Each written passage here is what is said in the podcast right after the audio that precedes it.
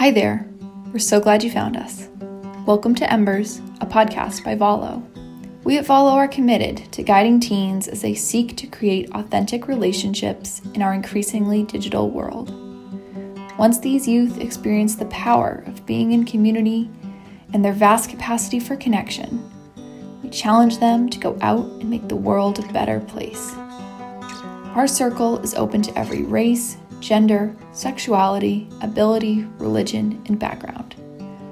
Our podcast is a hub of inspiration for both teens and adults.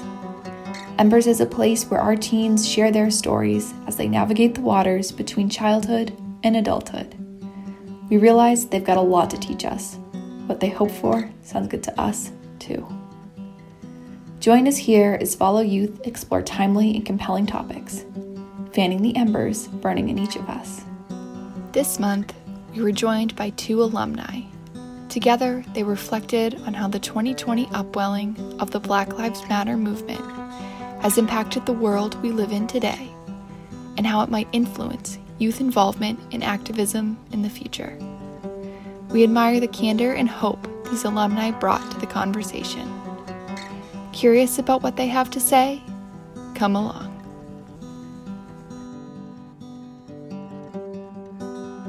Hi, I'm Dana. Hi, I'm Grace. Hi, I'm Joe. So I, I want to thank you two for joining me today on this recording. And it feels, yeah, it feels like such a potent time in our country and our world as we begin to emerge from the pandemic. And um, we look back on the fact that it was a year ago the murder of George Floyd that the Black Lives Matter movement really gained uh, momentum, a new momentum. And specifically, I think everyone would agree that the energy behind most of the protests were in large part because of your generation and your generation's eagerness to stand up for what you believe is right and to have your voices heard and like heard and seen not just in communities but around our country and the world and to have this incredible ripple effect that I can speak for myself and people my age and I think for those older and younger that it was inspiring and kind of left us a little bit breathless as we watched everything unfold. So I wanted to devote this podcast to looking back at the past year specifically around the Black Lives Matter movement, and to hear about your experiences then over the course of this year as well, and, and then now, and where your thoughts are, what, what you're thinking about um, brings you hope, what feels challenging, so that we can continue to hear your voices and, and quite frankly, to follow them.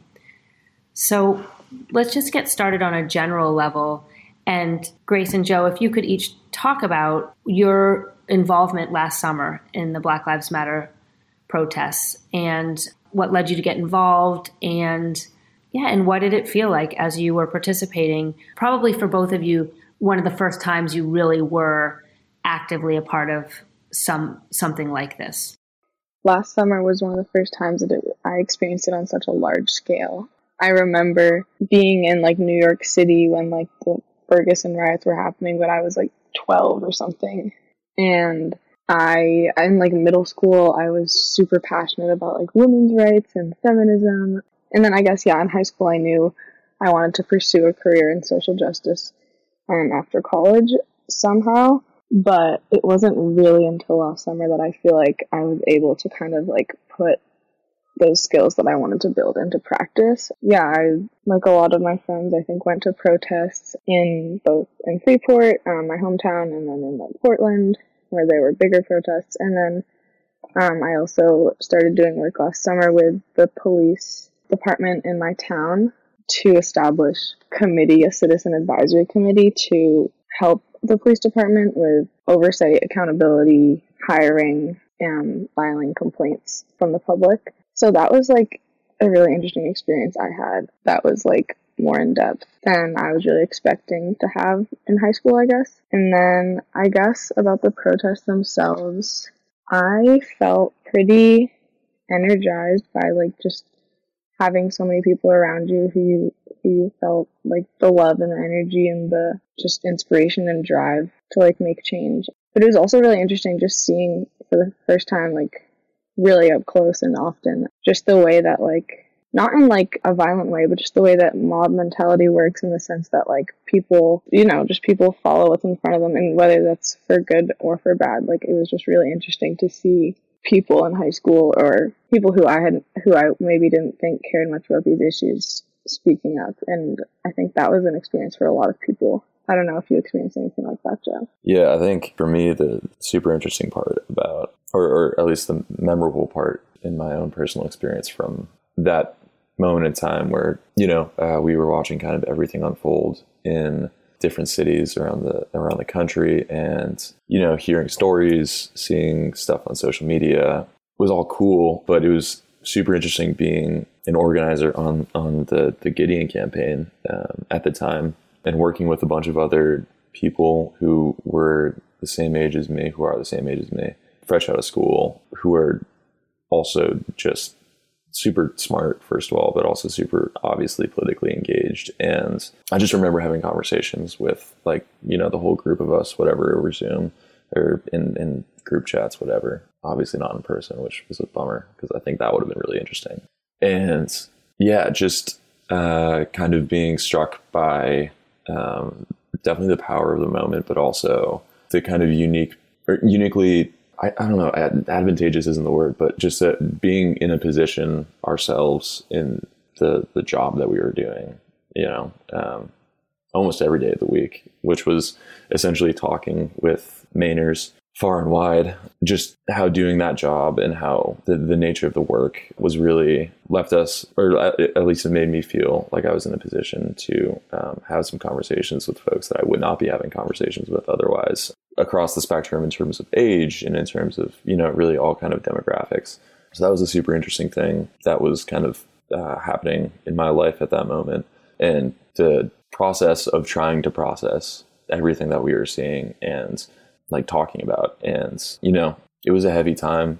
yeah, I definitely remember the feeling of, and this is funny coming off the back of what I just said, but also just the feeling of like kind of utter helps, helplessness when, you know, it's like I'm sitting at home and scrolling through Twitter and I'm seeing, frankly, pretty terrible scenes of, or hearing terrible stories, whatever, and feeling small, really, feeling super small, but then realizing that a lot of folks in my generation felt the same way. We were angry enough, I think, to kind of override whatever anxieties surrounded COVID, group gatherings, whatever, and protests in Portland. And I was at a couple of those, which were powerful experiences in themselves. Just, you know, Portland as the home city for my life and being a place that I think in my experience has been pretty idyllic in a lot of ways to kind of have those experiences in the street with a with a group of my peers and doing the things that you know or, or, for the cause that we were we were we were fighting for. I think it was super impactful. And that is the stuff that sticks with me. Can each of you take take yourselves back a year to the protests you participated in and bring me into your body and your kind of soul and how you felt when you were actually protesting and yeah, can you can you start with that and just tell me what it felt like to be there?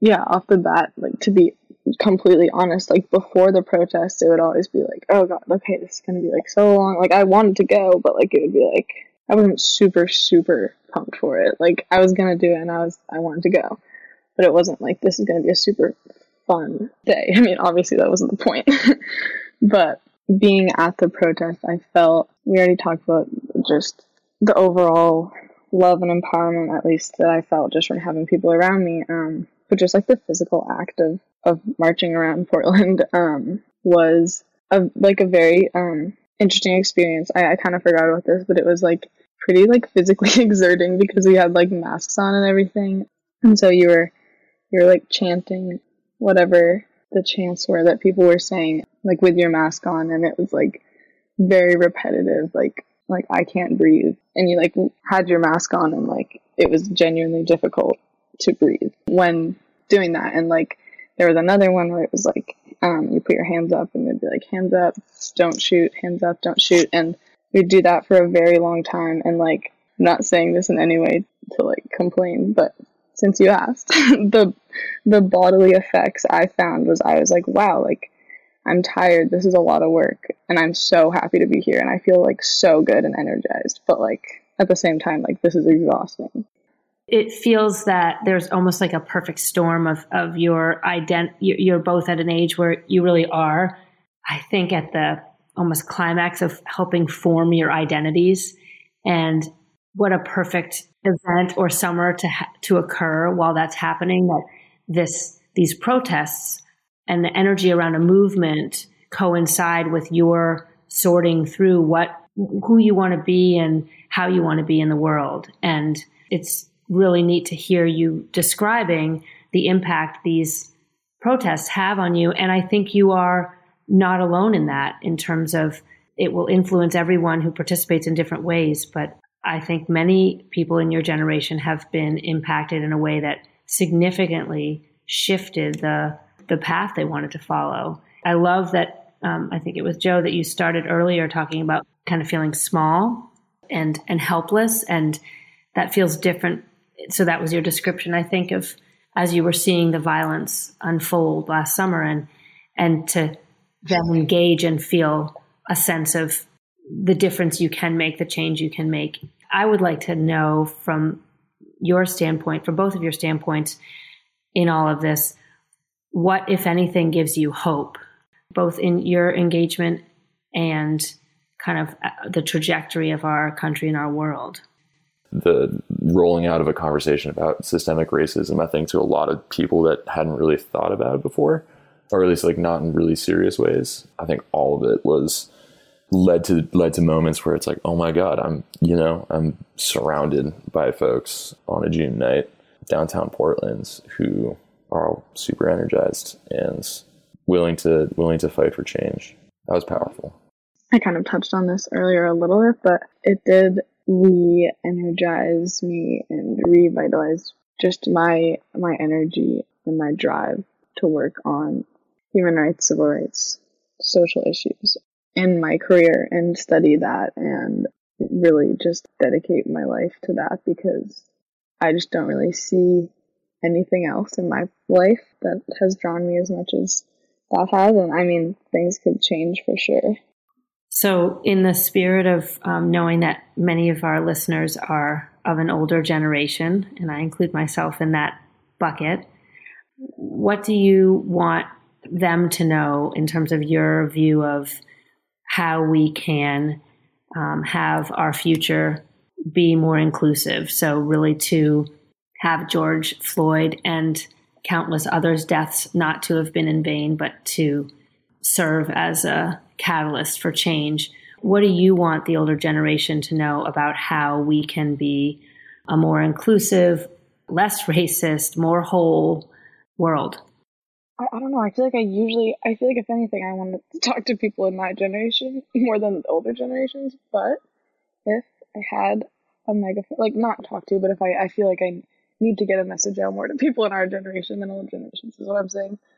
But I think it would probably be about not just like having an open mind, but like I just have a hard time understanding like why aren't there other ways that we can do things? Like when it comes to anything economics anything like people are like oh well this is what it is. This is how it's been. This is you have two choices socialism capitalism like I just don't really understand why we can't try and broaden our horizon and, and see that maybe there's just whole other universes of things that we could be paying attention to. If I were to have a kind of a message for, for, for the older generations, I think it would be really beneficial for, for everybody if I think young people in America especially have or you know young people globally for sure. It's like when we look down kind of the the pike at the issues that we're going to be facing older as we as we become older you know potential environmental collapse. Yeah definitely if you look at some of the statistics around wealth right now um, and like who's actually you know has wealth in america generationally race issues anything it's i think one of the almost criminally under talked about aspects of life for a young person is kind of an impending sense of doom on all sides. And if I were to have a message for older folks, I would just say that like I hope that you can see where we're coming from when we're you know when there is talk about like wealth redistribution or um, kind of making these massive changes in the economy to accommodate for not you know destroying our environment and just to say that like the things that are going to take a better life for me and my generation are going to be are not necessarily going to be the most comfortable things um, for for folks in the older generation to accommodate for. And I just, it would just be appreciated. Let's end with just a little bit of open mic as we look back on a year ago that um, you two and so many other young people engaged in this movement, which continues. Anything else that you want to share about either your experience or where we've come or haven't come in the year and yeah just anything any any stones left unturned that you want to put out to the world? Mm, one thing I'd say just that comes to mind is I feel like there's kind of a couple camps out there in terms of like how people think we should go about dealing with these issues. And I think there's a lot of people who believe it needs to happen in a revolutionary way in a in a in a very large scale way. And from the activists I've seen online and people I know, a lot of that energy has come from people of color. And I've seen that a lot of white people I know and white friends and white activists have been more inclined to take the route of we should accept that progress is slow and take it step by step and take whatever gains we can make. And personally, I can see how both of those are important things and they, I guess, need to both exist probably in order to keep pushing the world forward towards justice. But I guess that's just something that's always on my mind. I'm just like, what is the best way to go about this, and how do we make sure that we are actually addressing the needs of communities in a way that's effective and helpful and coming from them, not from the outside? In a similar way to Grace, I think a lot of the things that I assumed just from my you know, rather privileged upbringing about the world and about the country we live in and about you know the way we've set up our social systems, our economic systems, our governmental systems. I think a lot of that stuff during the last year has kind of there's been a bit of you know the veil's lifted a little bit. I think on all that, it's got me thinking a lot about the ways that you know a lot of the the systemic issues are intertwined in America and they play off each other and amplify one another. I want to thank you too for diving with such energy into a really dense, hard, heavy, also inspiring topic. Thanks for joining us today. Like what you heard? We invite you to connect with us at volomaine.org for additional ideas and inspiration. Music from this episode was created by one of our many talented teens, Miles. It was a pleasure having you in our circle today. Until next time, take care.